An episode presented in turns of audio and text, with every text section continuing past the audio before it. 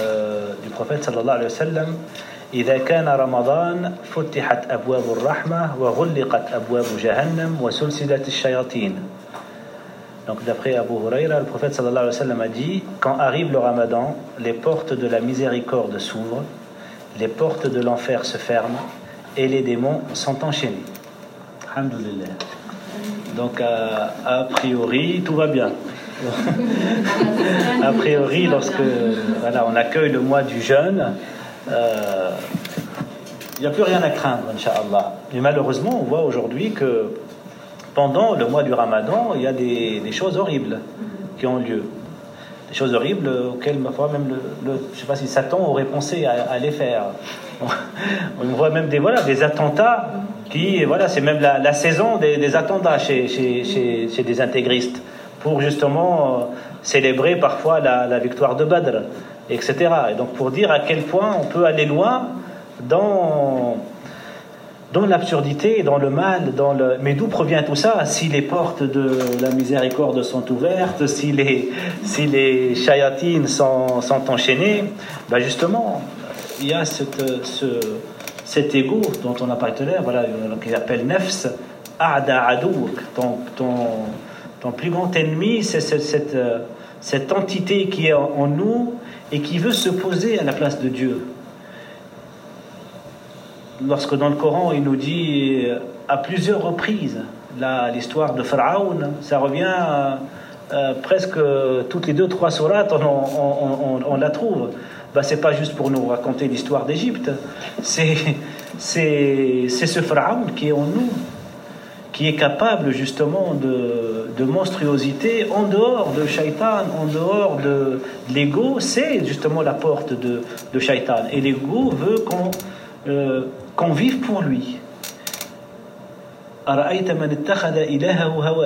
vu celui qui a pris pour euh, sa passion pour euh, divinité? Donc il le place, il place sa passion, son moi, ce qu'il veut, à la place de Dieu. Non, ce que je veux, moi, après on peut parler de Dieu. Et les exemples à ce niveau-là sont multiples. Euh, et ça rentre ça dans le, dans le fait de euh, justement dépenser son ego, dépenser son âme, euh, faire aumône de son âme. Comment faire aumône de son âme? Lorsque Allah Azzawajal nous dit les liens de parenté sont sacrés. Et lorsque moi je dis oui, mais lui non. Lui, après ce qu'il m'a fait, tu peux me dire ce que tu veux, c'est fini. Tout sauf ça. Ben, qu'est-ce que je fais? Je place moi à la place de Dieu. Voilà ce que Dieu veut, voilà ce que mon moi me dit. Et quand je dis non, tout sauf ça, je suis en train de le dire à Dieu. Je suis en train de lui dire, tu restes de côté, là c'est moi, on ne joue pas avec le moi. Indirectement, c'est ce qu'on dit à Dieu. Et les exemples euh, à ce niveau-là sont multiples. Dieu nous dit, dans telle situation, c'est comme ça qu'il vaut mieux pour toi d'ailleurs d'agir.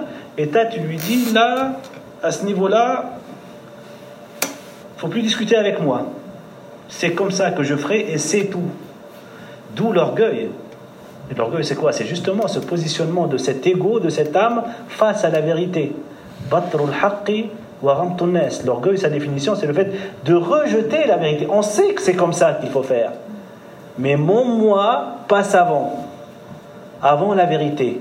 Avant Dieu. Et cette nefs, justement, euh, le ramadan, le jeûne, nous met justement face à face avec cet ennemi. Alors, les démons sont enchaînés, il n'y a pas d'autre excuse, ben, on est face à nous-mêmes. S'il y a quelque chose, elle, elle provient certainement de nous. Et du coup, ça nous oriente vers l'intérieur. Ça nous oriente vers cette observation de soi. Bien sûr, c'est pour celui qui, qui a pris conscience du sens d'un cheminement spirituel, du sens d'un travail sur soi. Euh, et seul d'ailleurs pour, euh, pour ceux qui cheminent, euh, seuls ceux qui cheminent vraiment peuvent tirer tous les bienfaits du jeûne, du mois de Ramadan. Sinon, ça reste superficiel. Ça reste, voilà, c'est toujours louable. hein. On va apprendre à, à être patient face à la faim. Mais l'essentiel, la transformation intérieure, euh, on passe à côté. C'est l'école de la transformation intérieure, le jeûne du mois de Ramadan. C'est un prototype, c'est un, modèle, c'est un, euh, euh, modèle du, soufisme, en gros, de la voie. Parce que le soufisme, il est basé sur quoi? Il est basé sur quatre choses. La faim, le silence, la retraite et la veille sont les bases des pratiques soufis. La retraite spirituelle, le silence, la veille et la faim. Et c'est tout ça est englobé dans le mois du Ramadan. C'est le mois du silence. Il ne faut pas répondre à ceux qui, nous injurent ou ceux qui nous provoquent, nous dit le prophète sallallahu alayhi wa sallam. C'est le mois de veille, la nuit. C'est le mois de la faim. Et c'est le mois de la et de la retraite spirituelle. Ça nous permet de goûter justement, et donc ça permet, et ça impose à tout croyant, à tout, à tout musulman, de vivre quelque chose de la voie de l'ihsan. Qu'on le veuille ou non, notre âme, eh ben, elle va vivre ça. Et heureux est celui qui, grâce à ça, peut vraiment se transformer. Et du coup, il est heureux parce que justement, lui, il va fêter le mois du Ramadan à la fin. Il va fêter l'Aïd. C'est pas pour rien que ce mois est couronné par une fête, par une joie, parce que c'est une renaissance. C'est une nouvelle personne qu'on fête à la fin. Et c'est très important ici euh, d'insister là-dessus. Pourquoi? Parce qu'on remarque cette notion de fête, de joie, de bonheur fait aussi des choses qu'on ressent de moins en moins aujourd'hui dans la communauté. C'est comme si parfois les, euh, ce qui est lié à la religion n'est pas forcément associé à, la joie ou au bonheur. Aujourd'hui, même quand on parle de joie, de béatitude, de bonheur, on est plus dans le développement personnel que dans l'islam, on dirait. On va nous dire, oui, mais ça c'est du développement personnel. Ça c'est l'islam. Allah nous a, nous a mis comme culte des fêtes chaque année. Même si tu n'as pas envie de faire la fête, eh ben, tu, vas la faire, quand même. Il y a deux fêtes par an. disait le prophète. Les croyants sont toujours dans le bien. Et ainsi de suite. Le bonheur, la joie. il y en a qui disent qu'il n'y a pas de. Il a pas de la joie, c'est même le signe de la foi. Tant qu'on n'a pas goûté à la joie, c'est que notre foi n'est pas encore assez profonde. C'est qu'on ne l'a pas encore réalisé. Dans un hadith, le prophète sallallahu alayhi wa sallam, nous dit Man qala la ilaha illallah sadiqan min qalbih dakhala al-jannah. Celui qui dit sincèrement la ilaha illallah entre au paradis. Alors, bien sûr, l'interprétation euh, euh, exotérique, on va dire, c'est voilà, si tu es musulman, si tu deviens musulman, bah, tu vas aller au paradis. le prophète sallam nous dit dakhala, celui qui dit entre. C'est instantané. C'est pas man qala il entrera. Si tu dis la ilaha illallah, ça devrait tout de suite t'ouvrir la porte d'un paradis. Comme le dit, euh, on a dit Ibn Taymiyyah, qui est plus spirituel que ce que pensent beaucoup de gens, euh, il y a dans ce monde un, paradis, celui qui n'y entre pas n'entrera pas au paradis de l'au-delà. C'est maintenant, aujourd'hui, dans cette vie qu'on peut goûter au bonheur et au paradis. Donc si la ilaha illallah, si shahada, si l'unicité ne nous procure pas encore cette entrée au paradis ou ce bonheur, c'est qu'il y a encore un travail à faire. Mais le travail, il est là il est vers la réalisation de ce bonheur.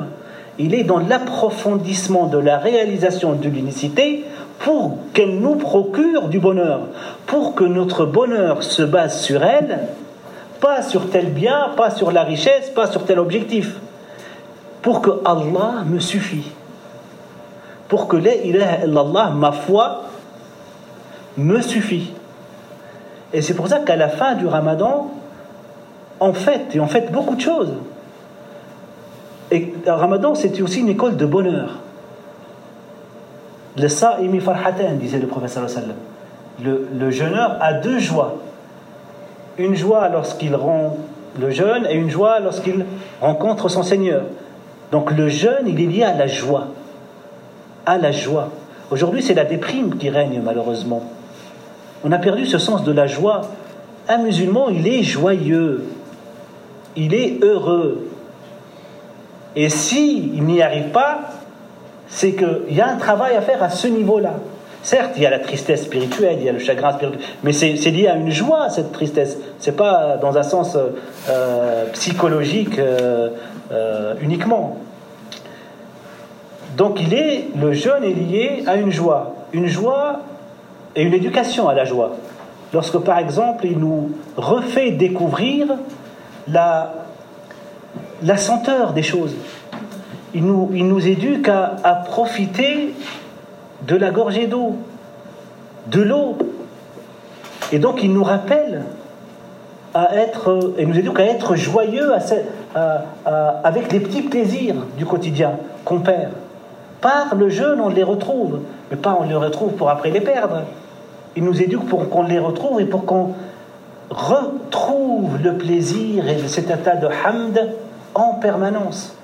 Et pour voir et sentir la bonheur dans les petites choses le suhour qu'on fait, donc on se lève la nuit pour manger euh, quelque chose, pour justement pouvoir tenir, euh, le prophète sallam dit que c'est une baraka. C'est pas une question de quantité, c'est une question de baraka. Et ça, pareil, on l'a perdu, cette notion de baraka. Ça veut dire quoi cette, grâce? Ça veut dire que peu de choses peuvent nous donner beaucoup de choses. Le suhour, c'est une éducation à ce niveau-là pour nous rappeler à, ressentir la baraka. La baraka, c'est l'intervention divine dans notre vie. C'est l'influx divin dans notre vie. Et le suhour permet ça. Le jeûne permet aussi ce déconditionnement, sortir justement de, cette, de ce réflexe et de, de, cette autodéfense, de cet ego, pour pas utiliser le mot âme, pour pas qu'il y ait une confusion. Et pourquoi c'est une voie de bonheur, ça aussi? Parce que c'est ce, ce qui cause notre malheur. Ce qui cause notre malheur, c'est que les événements de la vie, les difficultés de la vie, ont un pouvoir sur nous. Telle personne m'a dit ceci, et eh ben je dors pas la nuit, et elle va voir. Tel euh, patron m'a menacé de ceci, et eh ben je dors pas la nuit, ça y est, je, suis au chômage. Tel euh, et ainsi de suite. Et je suis piégé par mes propres craintes, mes propres conditionnements. Et le jeûne, comme prise de recul par cet ego, nous libère et nous permet justement d'être euh, d'être plus heureux. Il nous éduque aussi au bonheur en disant que quand, quand, le prophète sallam nous dit que au moment de rompre les jeûnes, c'est une joie. Mais, mais spirituellement, ce moment-là de Maghreb, de rupture de jeûne, c'est quoi? C'est justement le moment du retour du fané vers le baqa. Du fait de quitter le monde, corps et âme, à un moment où on va retourner dans le monde. Et eh bien ce baqa, ce retour dans le monde, on a vu que dans la prière, il se faisait dans la paix. On dit Assalamu alaykum pour apporter le monde dans la paix.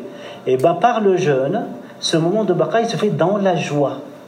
Le moment de rupture de jeûne et la joie du croyant. Et qu'Allah nous apprenne le bonheur, Inch'Allah.